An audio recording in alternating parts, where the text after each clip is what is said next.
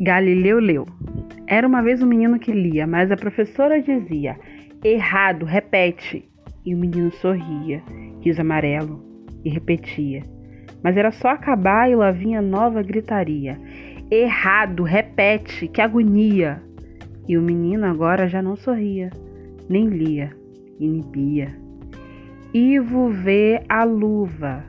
Errado, seu tonto. É Ivo vê a uva. Aí sim é que a história começava.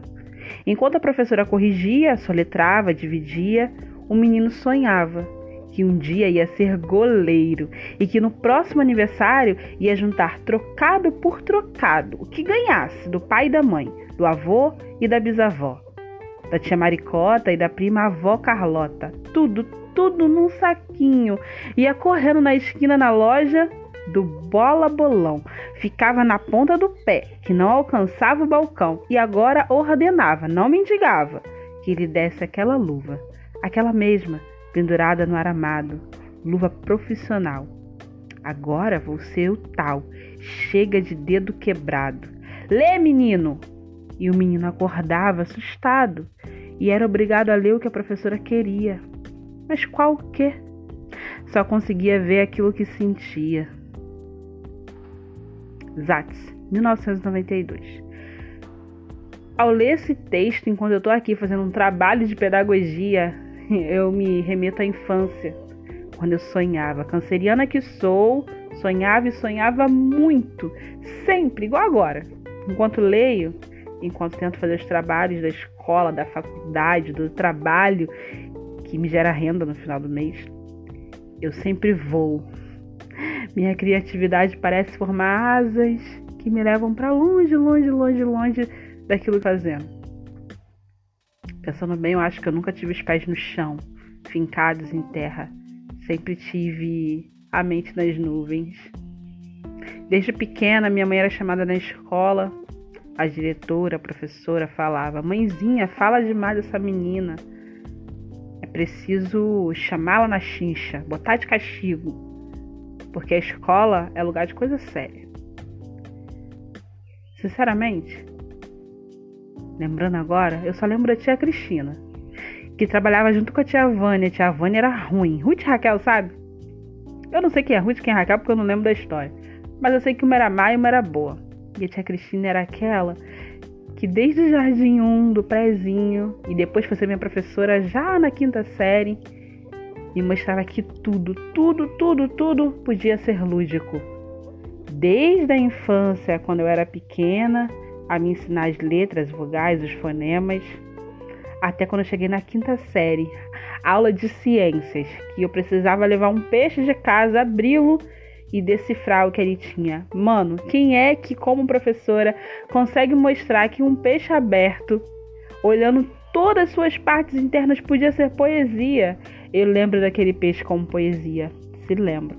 Depois eu tive a professora de matemática, a professora Andréia, tenho ela no Facebook até hoje, onde ela me fez perceber que a matemática, algo que me dizia ser de tanto poder, que era algo monstruoso, que me deixava com medo, poderia também ser poesia.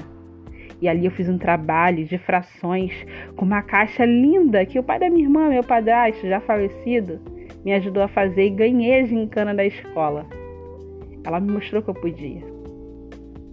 Quantas vezes, desde criança, as pessoas perguntam pra gente: o que você quer ser quando crescer? E a partir dali alinham um cronograma de coisas que você precisa ser para fazer para o que você quiser ser, mas nem se preocupam, preste atenção naquilo que você é ali, no agora, quando criança olham pra gente criança como se a gente fosse um projeto. Não, criança não é um projeto. Criança é o que ela tem que ser. Ela é o que ela quer ser. Ela é o que ela sente. Mas a gente não sente o ser que a criança quer ser. A gente quer sempre algo, um projeto, planejar algo maior, maior, maior, maior. Nunca é o suficiente, nunca, nunca, nunca. E a gente cresce e cresce e se diminui. Porque a gente esquece como a gente pode ser, o que a gente quer ser, o que dá, sabe? Tipo, leveza para o nosso ser, o que torna a gente maior do que a gente pudesse imaginar como amor, que a gente geralmente molda numa caixinha, cria pra, padrões e acha que pode ser aquilo, e quando a gente vive de verdade, a gente olha e fala: Uau, jamais poderia imaginar que eu pudesse viver isso. Isso é o amor? A gente sempre está se colocando em padrões, em caixinhas, em performances, em estruturas. Para o que o outro acha que é, para um modelo que foi construído, eu sei lá o que eu estou falando, mas de verdade, de verdade, eu acho que cada vez mais a gente precisa olhar para o que a gente quer ser agora. E é esse agora que vai não determinar, mas alinhar, ajustar e, sei lá, relativizar e construir, e costurar e bordar e pintar o que a gente talvez poderá ser um dia, porque no meio do caminho a gente pode mudar de ideia e querer ser uma outra coisa que a gente sequer imaginou. O que você quer ser quando crescer? Já me perguntaram isso várias vezes. E com certeza eu respondi as coisas mais mirabolantes. Porque, como eu te disse no começo, no início, eu sou canceriana. Eu sou aquela que gosta de poesia, que encontra formas diferentes em tudo, na luz do dia, no entardecer, no anoitecer, na tristeza, na alegria, na dor da separação, na saudade na saudade daquilo que eu mais queria e não mais existe, mas já existia. O que você quer ser quando crescer?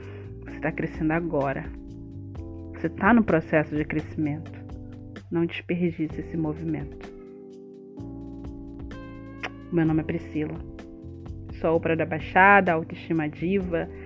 Sou pequenina, pequenininha. Sou grande, às vezes eu quero me enfiar numa ostra, às vezes eu quero me esconder debaixo da coxa. Às vezes eu nem quero existir. Mas hoje eu quero dividir, compartilhar, multiplicar, somar com você o meu pensamento do dia.